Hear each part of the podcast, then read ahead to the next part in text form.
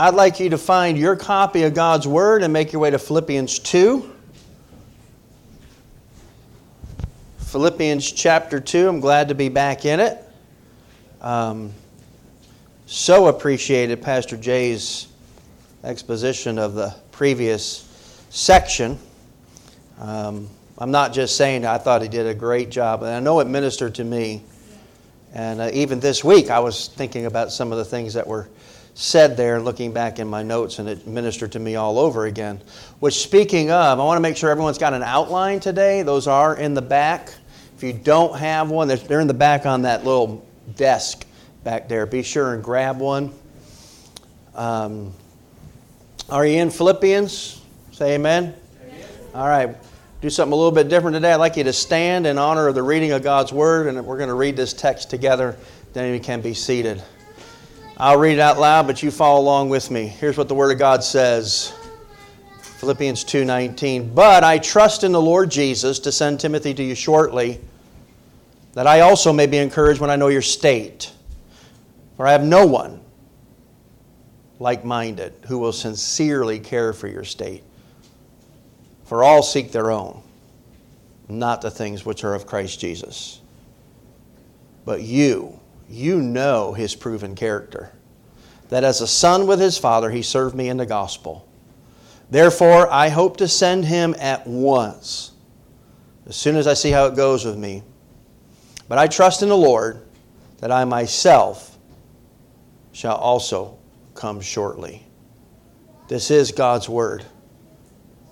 And may He apply it to our hearts today. Father, we come to you in the name of our King, your Son, Jesus the Lord.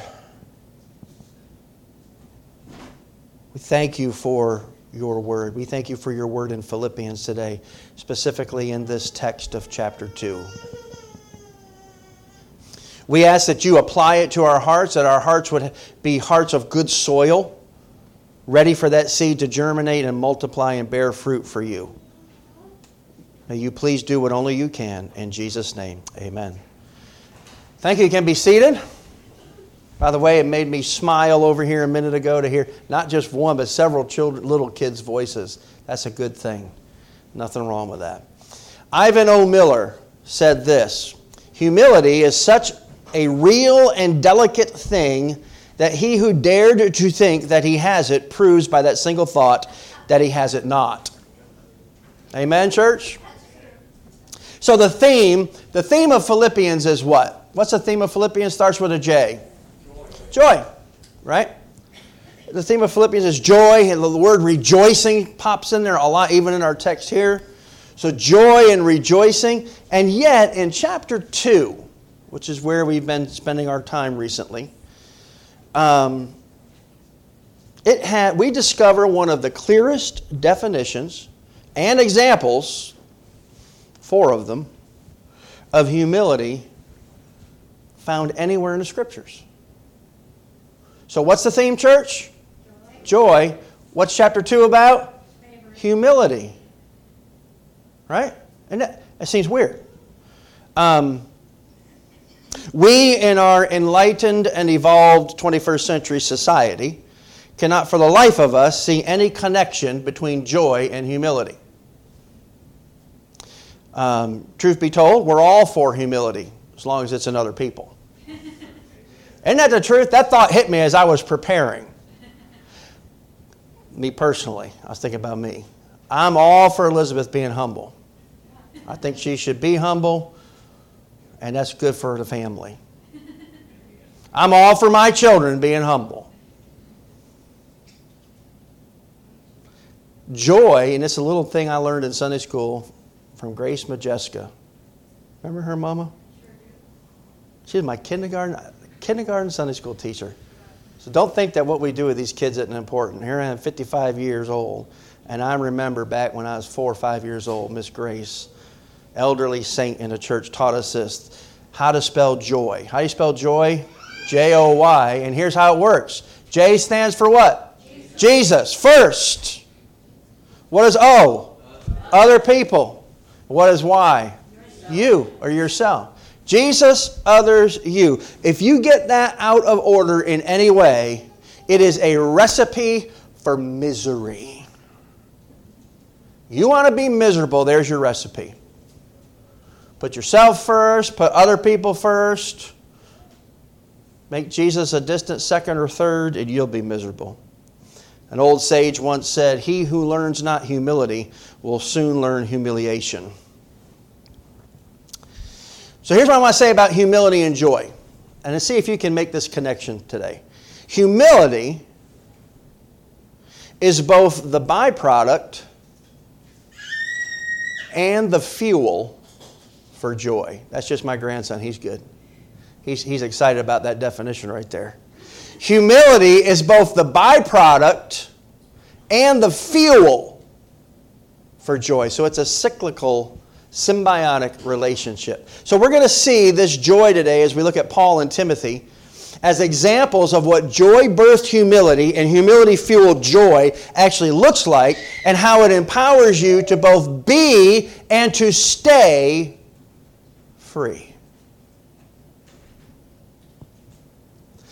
So let's get right into our outline this morning. So, first, I want to draw your attention to Paul's slavitude in verses 19 and 24.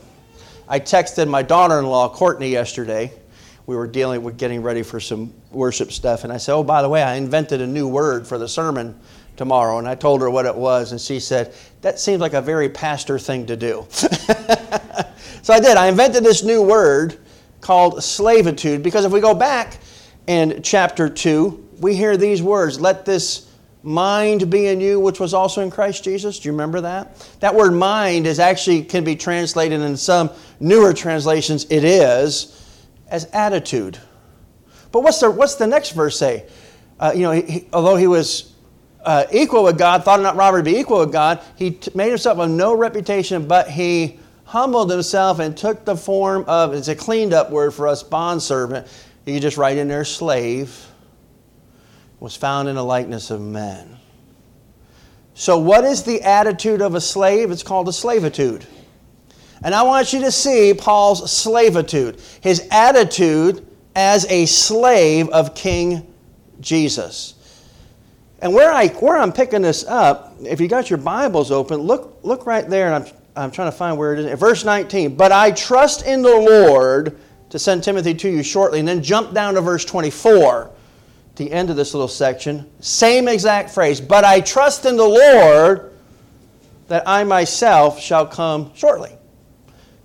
Why does Paul include this strange phrase as he is giving out giving them a heads up, the little church in Philippi, of the travel plans of two guys, Paul and Epaphras. We'll deal with Epaphras next week. Why does he use this word? I trust in the Lord to send Timothy. And then he wraps it up by, after he commends Timothy, he says again, I trust in the Lord that I'm going to be coming shortly. What does that mean? Well, I see three things there, and I just want to share. I don't want to spend a lot of time on this, but the first thing I see is a humble submission that Paul had through this slavitude, this attitude of a slave, to the master's will. See, slaves have masters. And I know that's an offensive term slave and master, right? Because we have a bad history with that, sinful history. But in the scriptures, it's not all bad. Slavery was part of their economy. Matter of fact, this is a room full of slaves in here. As a matter of fact, there's very few people, I think my mom might be one, who could stand up and say they are not a slave to the bank for their house. If you have debt, you're a slave in a sense. So we do have a modern version of it.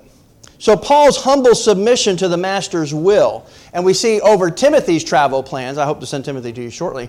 And then over his own fate. You see, his travel plans were more than just plans. It was over his whole fate. it would either be his release, his further imprisonment, or his execution. But what is he saying here? I got all these plans, but they're written in pencil because I'm not in charge of me. I'm not in charge of Timothy. Who's in charge, church? The Master, King Jesus, is in charge. Are you with me? The Lord. So he submitted to the will of God. James 4, just jot this down. James 4, 13 to 16. There's no time to get into it. I, I urge you to go read it later.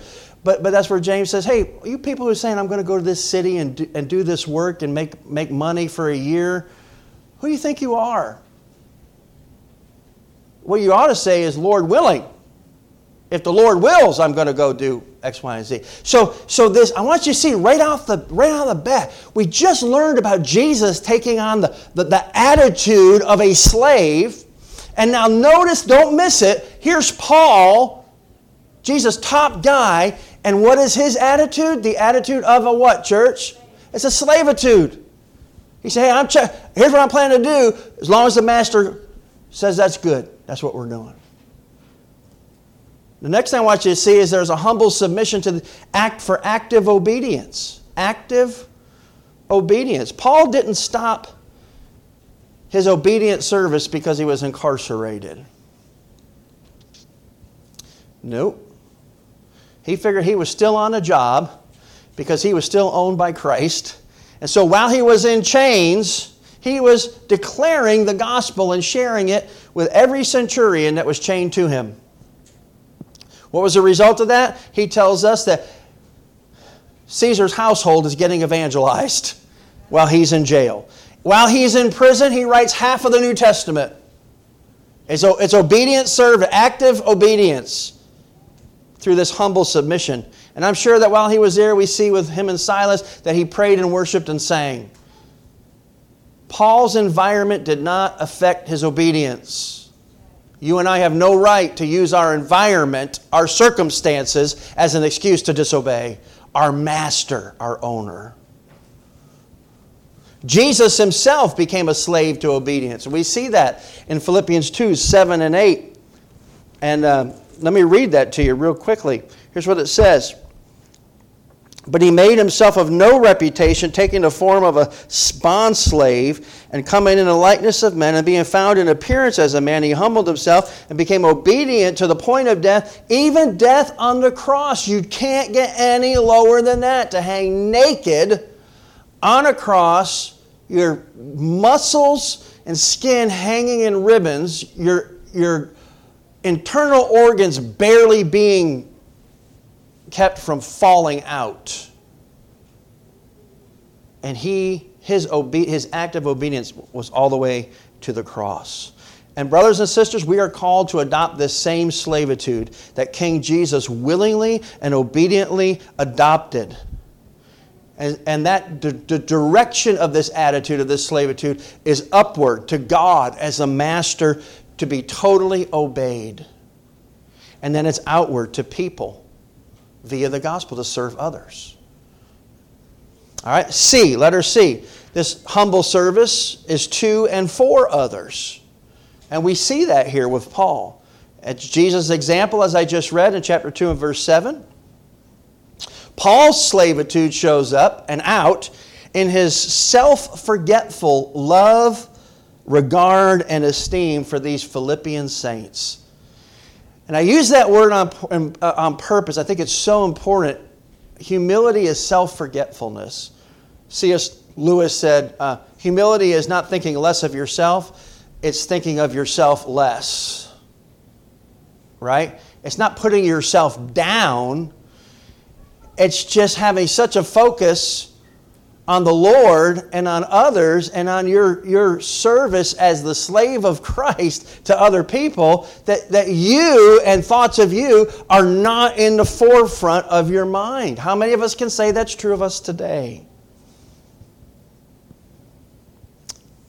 Um, in this book here is one of my study books that I very much benefited from in, in my preparation, loaned to me by a Presbyterian pastor brother friend of mine. It's called The Message of Philippians by J.A. Uh, Here's what he says in here. I came across this this week. He said, Paul shows, or Paul saw the Philippians as worthy of his best. Listen to this. So he sent Timothy. Isn't that beautiful? Timothy was the best he could send. The words were easily written, I hope in the Lord to send Timothy to you, but they were costly to put into effect. Ooh, did you hear that? Easily written, I hope soon to send Timothy to you, costly to put into effect. So now we turn from this often overlooked portrait of Paul. So we see there's a portrait of Paul just in those two phrases to the compelling portrait of young Timothy. And the clarity of his slavitude is clearly and easily seen as he is commended by Paul. So first we're going to see that see Paul's commendation of Timothy. So look me in Roman numeral number 2. We see Timothy's pastoral uniqueness. What does Paul say there in, in chapter 2 and in verse 20 as he's telling him, I'm going to send Timothy to you soon? Then he goes on to say this. He says, For I have how many people?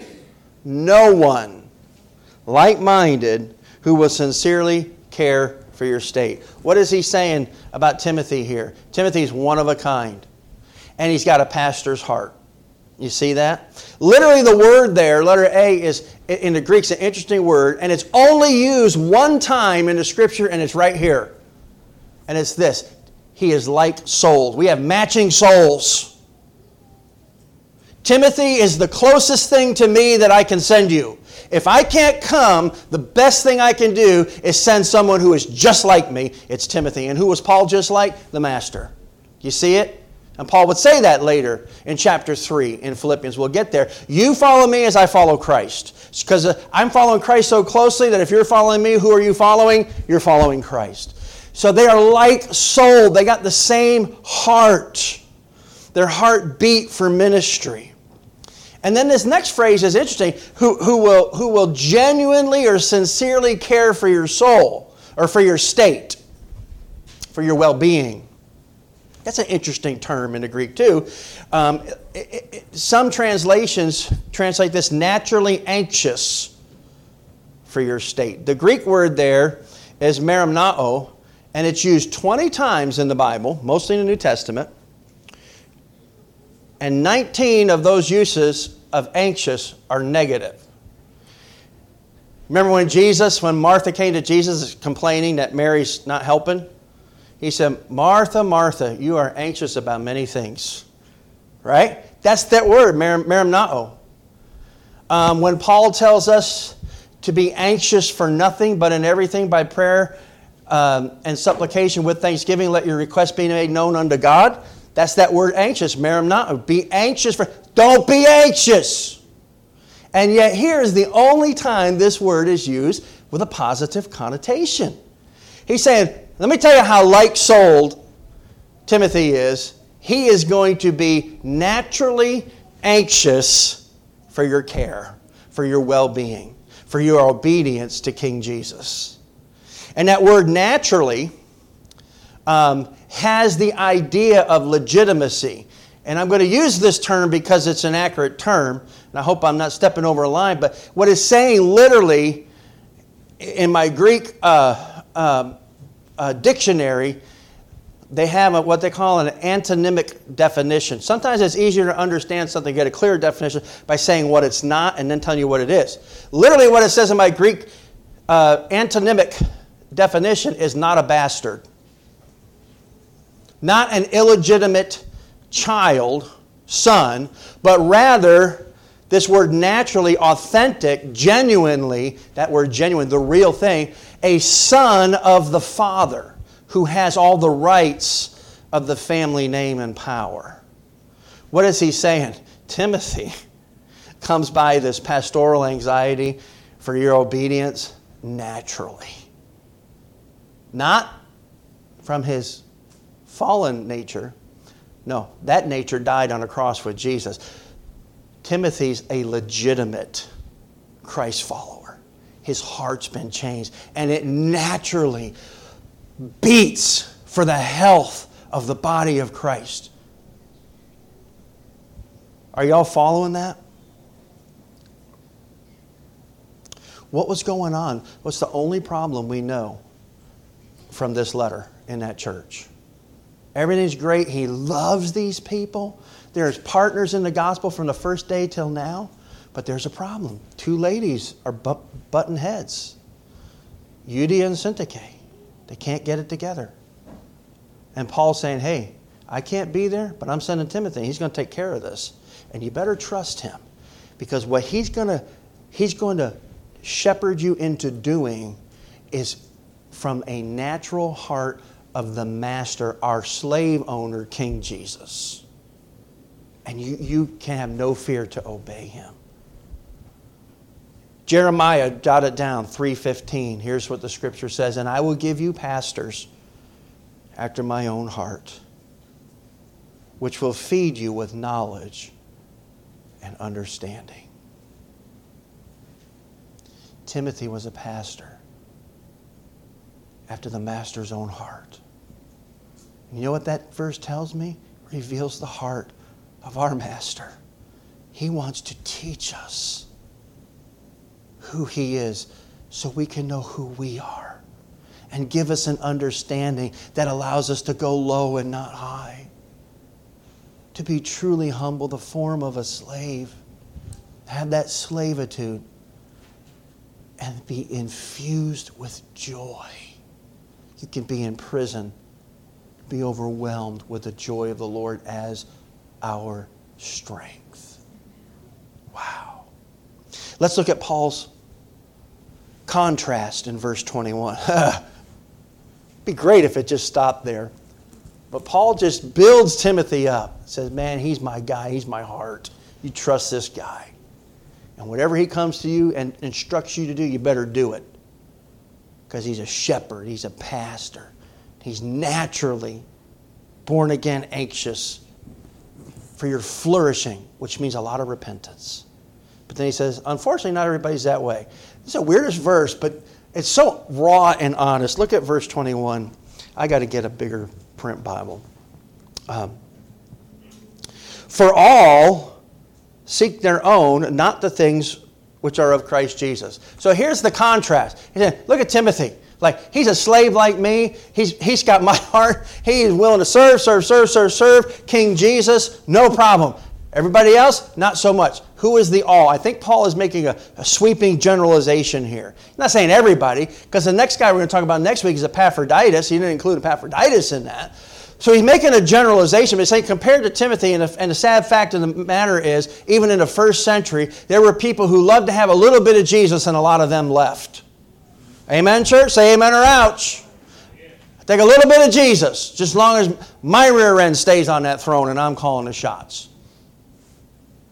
Stop me when I'm lying. And Paul says, they all are like that, but not Timothy. So uh, I better go back to my notes or I'm going to get myself in trouble. Um, it says in there, they all seek their own, is the first phrase. And I wrote next to that, self focused instead of self forgetful. I love that quick definition of humility self forgetful. When's the last time you were so caught up in the worship of God by serving somebody that you forgot about you.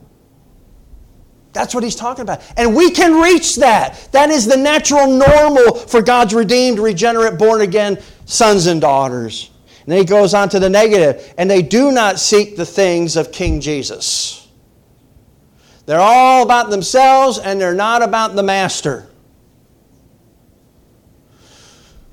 Any of you that have ever been in business management, Sandy back there, you run a museum, you know, I, maybe I shouldn't say this because it'll happen, I don't know. But if you run a museum, Dale's your employee, is he not? Dale works for you. Aubrey does too, but it's a different relationship. But I, I digress. you know, and if, and if, and if, you know, there's stuff that he's got to get done that you need him to do. And if he goes, if you go in there and he's like, yeah, I didn't get any of that stuff done, but boy, did I have a good time reading this book today. Eventually, he's going to get fired, and rightly so. We belong to King, King Jesus as the boss. He's the master. He tells us what to do. We need to be more interested in the things of Jesus' interests than our own. And here's the beauty of that the more you're interested in what interests Jesus, the more interesting it'll become to you. Right? And we need to push in to the hard stuff until that becomes a reality and we end up like Paul and Timothy. Matthew 6:33. You know it. But seek first the kingdom of God and his righteousness. Seek what, what order? First. The kingdom of God. That's where Jesus rules and reigns as master. And his righteousness, his way of doing things, his rules. And then all these things, see, each one seeks their own things. All these things will be added to you, but look at, they're not a part of you. You know what the biggest curse on the church is today? I can only talk about Christians right now.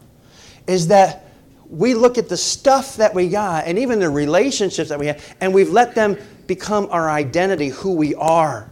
That verse is so clear when it says these things will be added. They can be added, they can be taken away, but nothing changes the core identity of who you are. We are naturally born sons and daughters of the King. Wow! Luke 9, 23 to 24. Just jot these references down. Then he said to them, If anyone, that's you, me, anybody, if anyone desires to come after me, to follow me, let him indulge himself? No, deny himself. What's that mean? It's very simple. Even Jack can understand it. Say no to your feelings and desires. Had that conversation with Jack last night, and I'm very proud of him. He found the strength inside to say no to what he was feeling and to have some obedience, and it was a, I was celebrated with him this morning as a result of that.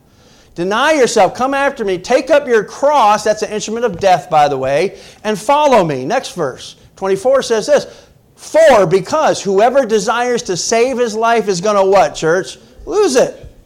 But whoever loses his life for my sake will find, uh, for my sake will save it. Here's what I'm thinking about that.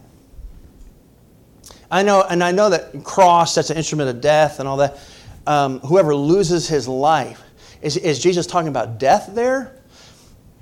I'm not sure he is. That word life also can be translated soul or heart. Can, can you think about this way? He who loses the authority and lays down his life as a slave and says, You know what? I've messed this thing up. You're, you're going to be better at it than I am. I'm going to give this life to you. It's not mine anymore. I'm, I'm giving all my passwords to you, Jesus. And whatever you instruct me to do, that's when I'm, I'm just doing what you tell me to do. Whoever loses his life over to the king finds it.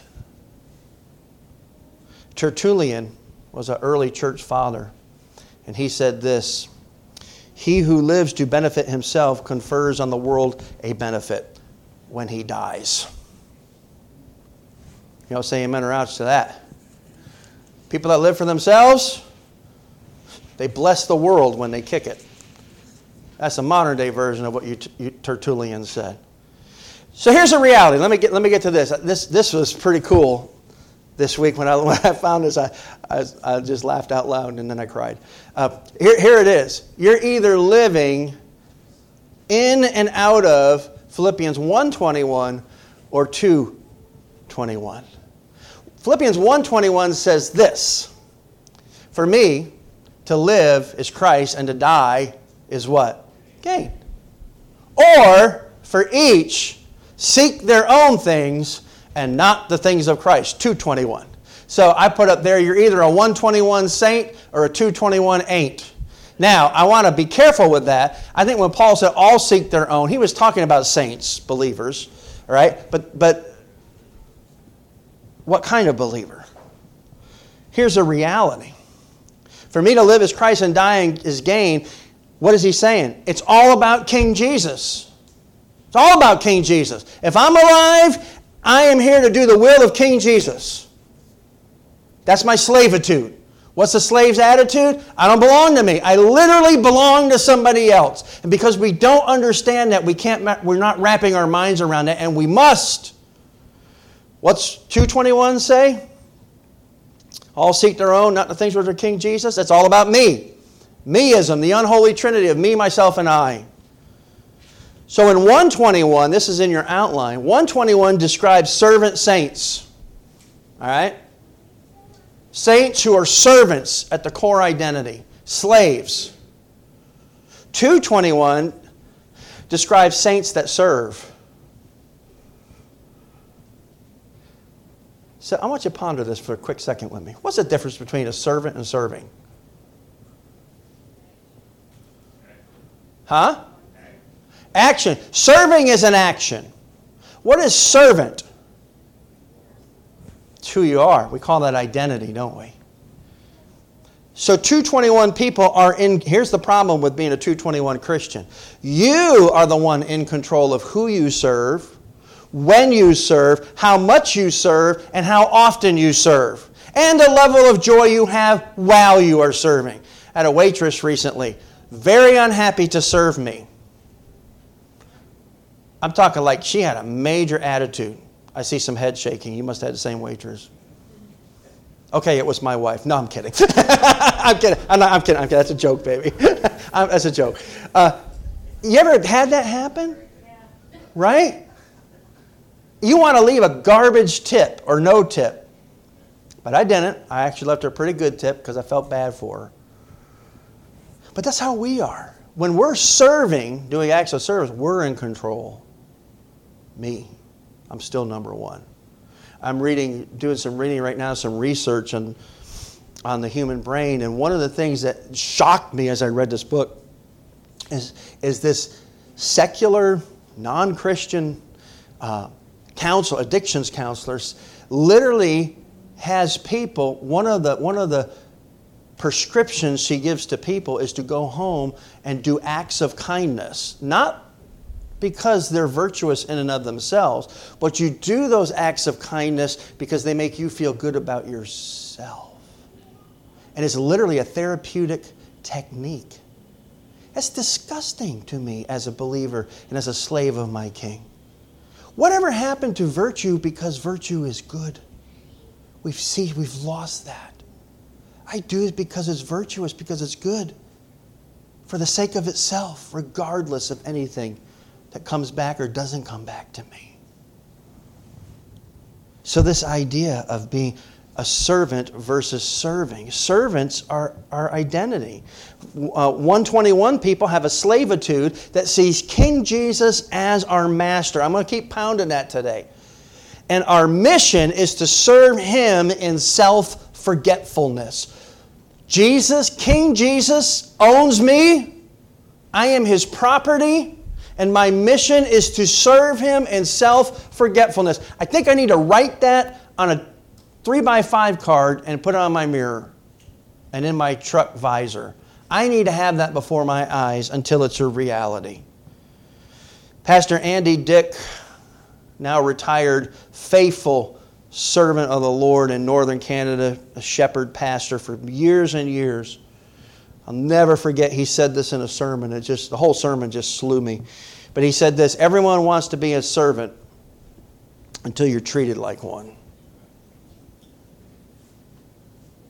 You know, Jim Williams was always fond of taking me to, I should have looked the text up in Matthew, where it says, you know, if the servant comes in and you know, he does all the work for the master and, and, and, and you know, gets his dinner and stands there and waits till he's done and cleans up the dishes. Does the master thank him? No. No. He's doing his job. He's doing his job. And if that's all he does, the writer goes on to say, this really hurt my feelings. He's an unprofitable servant if, that, if, if he's just doing the minimums. No thank you. You just do it because that's your job. If that grates the snot out of you, you have a flesh problem. You say, how, how dare you say that to me? Because that's me. That grates against me like nails on a chalkboard, and it's just my flesh saying, I don't like that because I'm better than that. No, I'm not. No, I'm not. And the more I live in the realm of Jesus as my master and I'm his slave, and I exist to serve him in self forgetfulness, I'm going to tell you something. Be careful because this could be a therapeutic prescription, but oh my word. Oh, the, you know what? You know what comes to you in overflowing rivers in your spirit? Joy joy. Now, are we seeing the connection between humility and joy? So, last thing on that section be honest. What verse 21 are you living in? Is that fair to ask? What verse 21 are you living in today? And if you have a trouble being honest, ask your spouse or your child or your grandkid or your best friend, somebody who knows you, what would you say? Here's number three is Timothy's proven character, verse 22. Timothy's proven character, found in verse 22. But you know, talking to the Philippians, you know Timothy, you know his proven character that as a son with his father, he served with me in the gospel. You know his proven character. That word proven there means tested. Um, it, it, was the idea when, when, when a blacksmith would make a sword. Uh, one of my favorite shows on the History Channel is Forged in Fire. Any of you real men out there seen it? oh, that's just a testosterone fuel, which I love. And I met a guy recently, Billy uh, Salyers, who won Forged in Fire. And he is the saltiest Christian you ever met in your life. And he literally takes his craft to other countries in mission trips and uses forging to share the gospel. Phenomenal guy, right? The idea of this idea of proof or proven is when they take that sword and they stick it in that oil, right? And then and then they what do they do? They take that they take that uh, block of, of stone and they run it across there. And if it's smooth, it's proven. In other words, it's set. But if it's if it's bumpy, it hasn't been forged enough. It needs more heat. And they have to stick it back in. What's Paul saying about Timothy here? He's been through the fire and he's come out, and that joker's smooth. He's proved, he's a proven commodity. So let me give you a quick list of, of, of, of, of Timothy's credentials. Paul calls him his son in the faith, 1 Corinthians 4 17. He's my boy. Timothy was with Paul in Philippi, Thessalonica, Berea, Corinth, Ephesus, and now in prison in Rome. It's been Paul's constant partner. By the way, we, it, it, it's posited that Timothy, when he first met Paul and started working with him, was probably 13 or 14 years old. Super young guy. Andy and William's age. Right? Make sense of the letter. Don't let anyone despise you because of your youth. He's pretty much a kid, but he's a proven commodity. Uh, what else? Timothy was involved with and mentioned in eight of Paul's letters 1st and 2nd Thessalonians, 2nd Corinthians, Romans, Colossians, Philippians, and 1st and 2nd Timothy. Timothy was also sent to pastor, fix problems, and preach in the churches at Thessalonica, Corinth, and Philippi. This guy was a proven commodity. Now, not only do you have a proven character, he had a paternal relationship. Notice what, how Paul commends him further and makes it personal. He says, Let me tell you something. Not only has he been proven in his work, in, in his travels with me, and, and the assignments I've given him to do, and he's, he's me, younger version. Paul says this in that same verse. Um, that as a son with his father, he served with me in the gospel. And that's what I put as the title here slavitude. Timothy had the same slavitude Paul did. And when you have a slavitude, and you really see yourself as a servant of our King and, and King Jesus as the master, guess what? You can serve in second place, and it's not a big deal. It don't hurt your feelings. You tracking what I'm saying? Any of you ever had to serve in second place? I don't say this in any kind of derogatory way. I say this in a way to praise the Lord for this fellow slave. And I think of Pastor Jay. Pastor Jay back there has more experience than I do. He's much older by at least a year or two. Much older. Much older. Anyway, um, I'm sure he sits back there as I'm preaching, even, probably even this morning, saying, Oh man, I could do a much better job with that text than he's doing. Right? Uh, good. Now, he's done this. He's, he got the t shirt, man. He's, he, he's done this forever. And yet, he faithfully, willingly, joyfully serves. I, he is, he is, he's the Paul and I'm the Timothy, but I get to see that in him, right? I just don't see, where's the pride? It's gone because he's got a slavitude. And we can all learn from that. And then and notice that Paul doesn't say he served me in the gospel. What did he say? He served with me in the gospel. There's Paul's slavitude. Because Paul's the daddy in the picture, Timothy's the son, and they really felt that way. They had that relationship.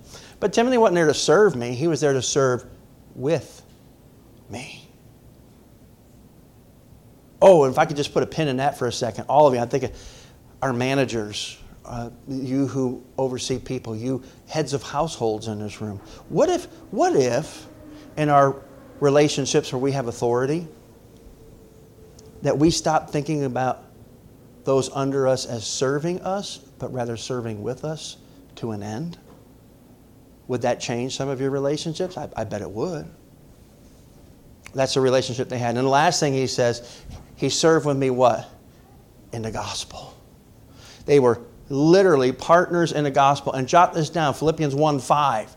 That's when he says to the, as he's breaking open the introduction to this letter, he says to these people, Oh, I love you. I'm paraphrasing. I love, you all are my favorite people. And here's why because you partnered with me in the gospel from the first day until now you koinoniaed with me in the gospel, the fellowship of the gospel, the business partnership of the gospel. And what did he say about Timothy here? Same word. He was my business partner in the gospel. We did it together.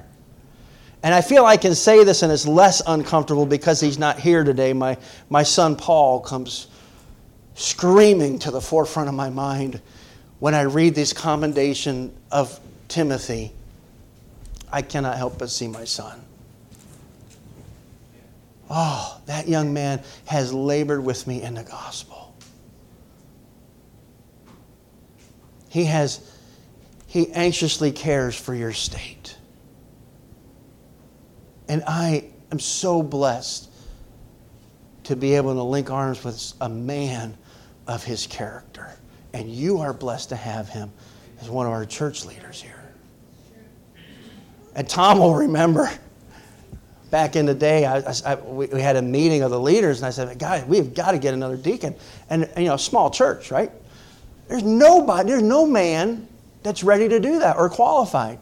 And Jim Williams, in his typical Jim Williams way, got a kind of smirk on his face, and, and he said, there most certainly is. I said, who? Because I, sometimes I miss people. And he said, your son, Paul. I said, Paul can't be a deacon. Uh, you know, and he was in his late 20s at that point, very late 20s. And Jim leaned over the table to me and he said, Paul, he's been a deacon since he was 12. He has literally done the work of a church servant, a slave of Jesus, since he was 12. And Jim was not using hyperbole, it's true. It's true. You see this commendation? You can trust this man. Real quick, I'm going to fly through these. Number four, Paul's hesitation in verse 23. Weird little phrase here, but again, this is a travel itinerary. They were probably expecting to see Timothy first and then Epaphras, Epaphroditus. Uh, but we'll see next week. Epaphroditus got sick, and Paul said, You got to go home. Uh, but he sends this letter saying, Expect Timothy soon. I know you expected him first, but he's coming. But notice this weird little hesitation in 23.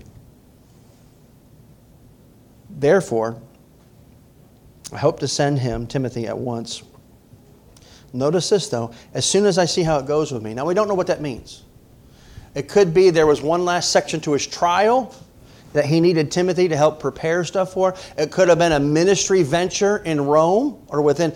Who, there was some reason Paul needed Timothy that had to deal with his imprisonment. But he said, as soon as, soon as we get, soon as I get to that point and I'm, I'm I, I know where I am, I'm sending him. And I call that his hesitation. And now I want to I want to strike a balance here between verse 23 and verse 21. For no one seeks the things of Christ, everyone seeks the things of self. There's the balance there. Was Paul seeking his own things by keeping Timothy? No. Here's the balance.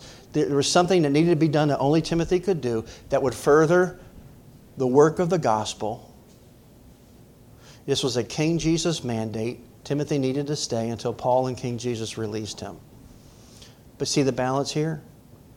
It's not like Paul didn't care anything for Paul. Paul saw himself as a tool of the gospel. And he needed Timothy for a purpose. And as soon as he was done, I'm going to send him. So there's a balance. It's not like you're a doormat. If anything, you're the steeple. You're exalted. Go look at what God did to his son as a result of this massive humility. He's seated in the highest place in the universe and will be there forever. That's what he does with you. But you don't seek it as a thing to be grasped anymore, just like Jesus. So, last one, Paul's hope, verse 24. Again, we see this Paul's submitted slavitude.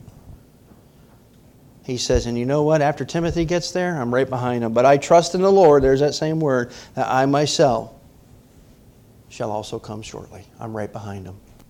In the Lord, my master has the ability and right to veto all these plans, but that's my plan. 1 Corinthians 15 58. Paul said this always abounding in the work of the Lord. And then he would tell Timothy in 2 Timothy 2 3 to 4, he said, Hey, Timothy, endure hardship like a good soldier of Christ. Don't get entangled in affairs of the world. You got a master, you got a mission. Stay focused. And that's what Paul was doing. So, here's my question today. So what? Let me read you this last quote from my wonderful resource here, the message of Philippians. Motyer says this They, that's talking about Paul, Timothy, and Epaphroditus, so consecrated themselves to God, listen to this, that self was subdued in the service of other saints. Self was subdued. Is your self subdued in your service to others because you have a master? Then he said this, and I thought this was such a great quote. The Lord, King Jesus himself, is the Christian's model. But these men are model Christians. And we see that in chapter 2. Jesus is the model. He's, it's spelled out. The, the humility, slavitude of King Jesus and his exaltation. He's our model. But oh, there are believers and, and would to God that you and I would be counted among them. That would be model Christians, modeled after the King, the Master, the owner. I'll be honest with you, I've struggled to know exactly, and I have no notes there. I didn't even write it down, normally do. I've struggled to know how to call you to repentance on a sermon like this. Um, it seems fairly obvious to me.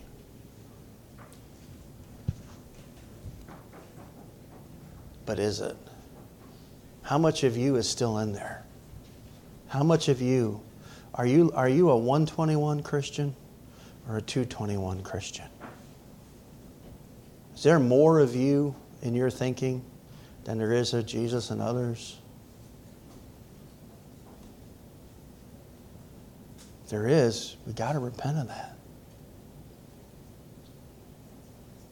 And I'm going to ask you to do that today. Get real. Be serious. This is heaven and hell serious.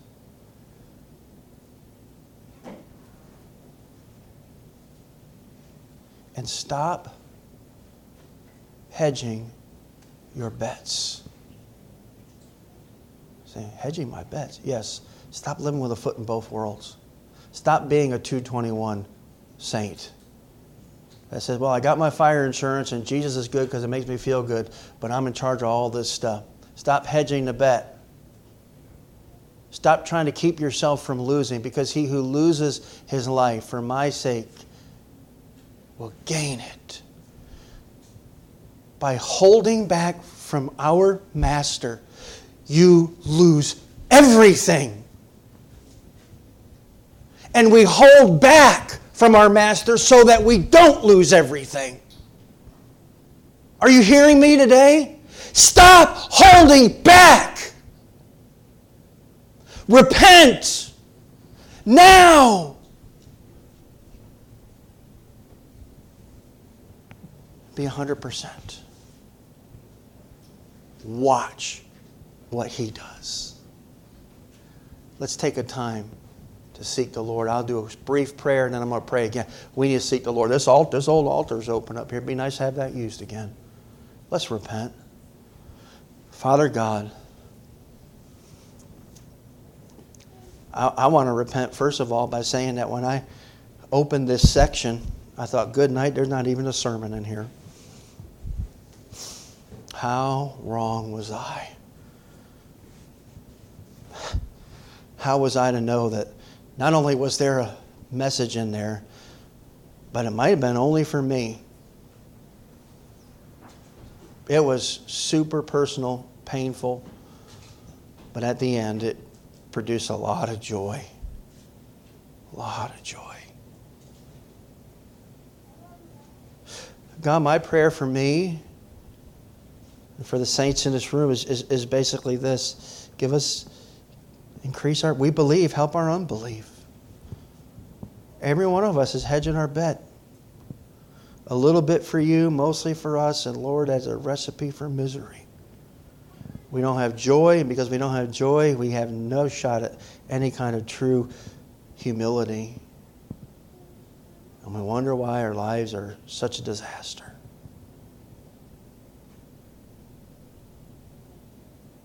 Even right now, would you reveal to us what needs to be repented of, let go? Would you give us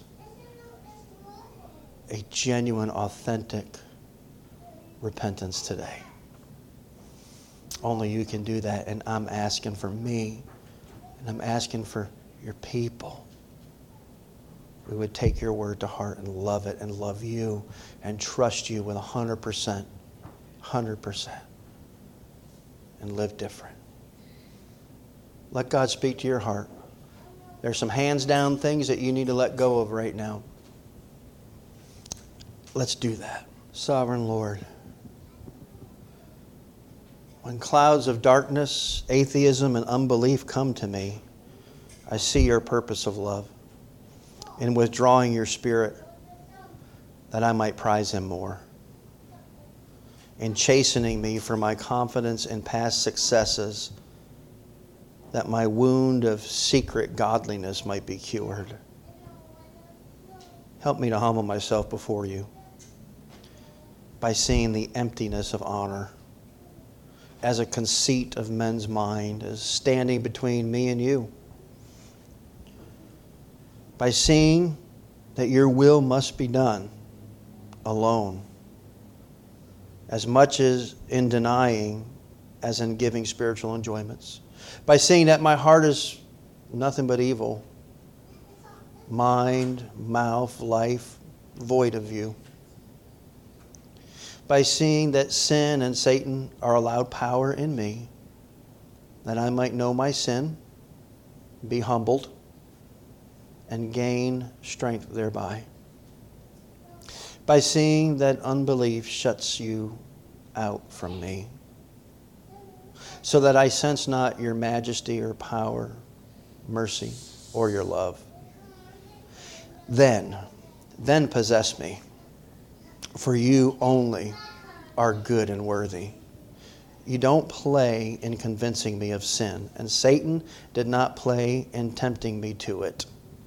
I do not play when I sink in deep mire, for sin is no game, no toy, no bauble. Let me never forget that the heinousness of sin lies not so much in the nature of the sin committed as in the greatness of the person sinned against. When I am afraid of evils to come, comfort me by showing me that in myself I am a dying, condemned wretch, but that in Christ I am reconciled. I'm made alive and satisfied. That I am feeble and unable to do any good, but that in Him I can do all things. That what I have now in Christ is mine in part, but shortly, very shortly, I shall have it perfectly in heaven. Father, may we learn humility before we must learn humiliation. May you awaken a spirit of repentance, and may we become chasers of the joy in our King that comes as a result of a good, clean repentance. And even as we open these elements in just a moment here, Father, I pray that you would, we would be ever mindful of what they represent. That the only reason we can naturally be anxious for the well being of somebody else is if we are naturally reborn, supernaturally, through the death, burial, resurrection, and ascension of Jesus. And that came at a very, very, very high cost. One that our brains don't even have the ability to fathom. May you overwhelm us with your love and with attention to who you are and who we are. In Jesus' name, amen.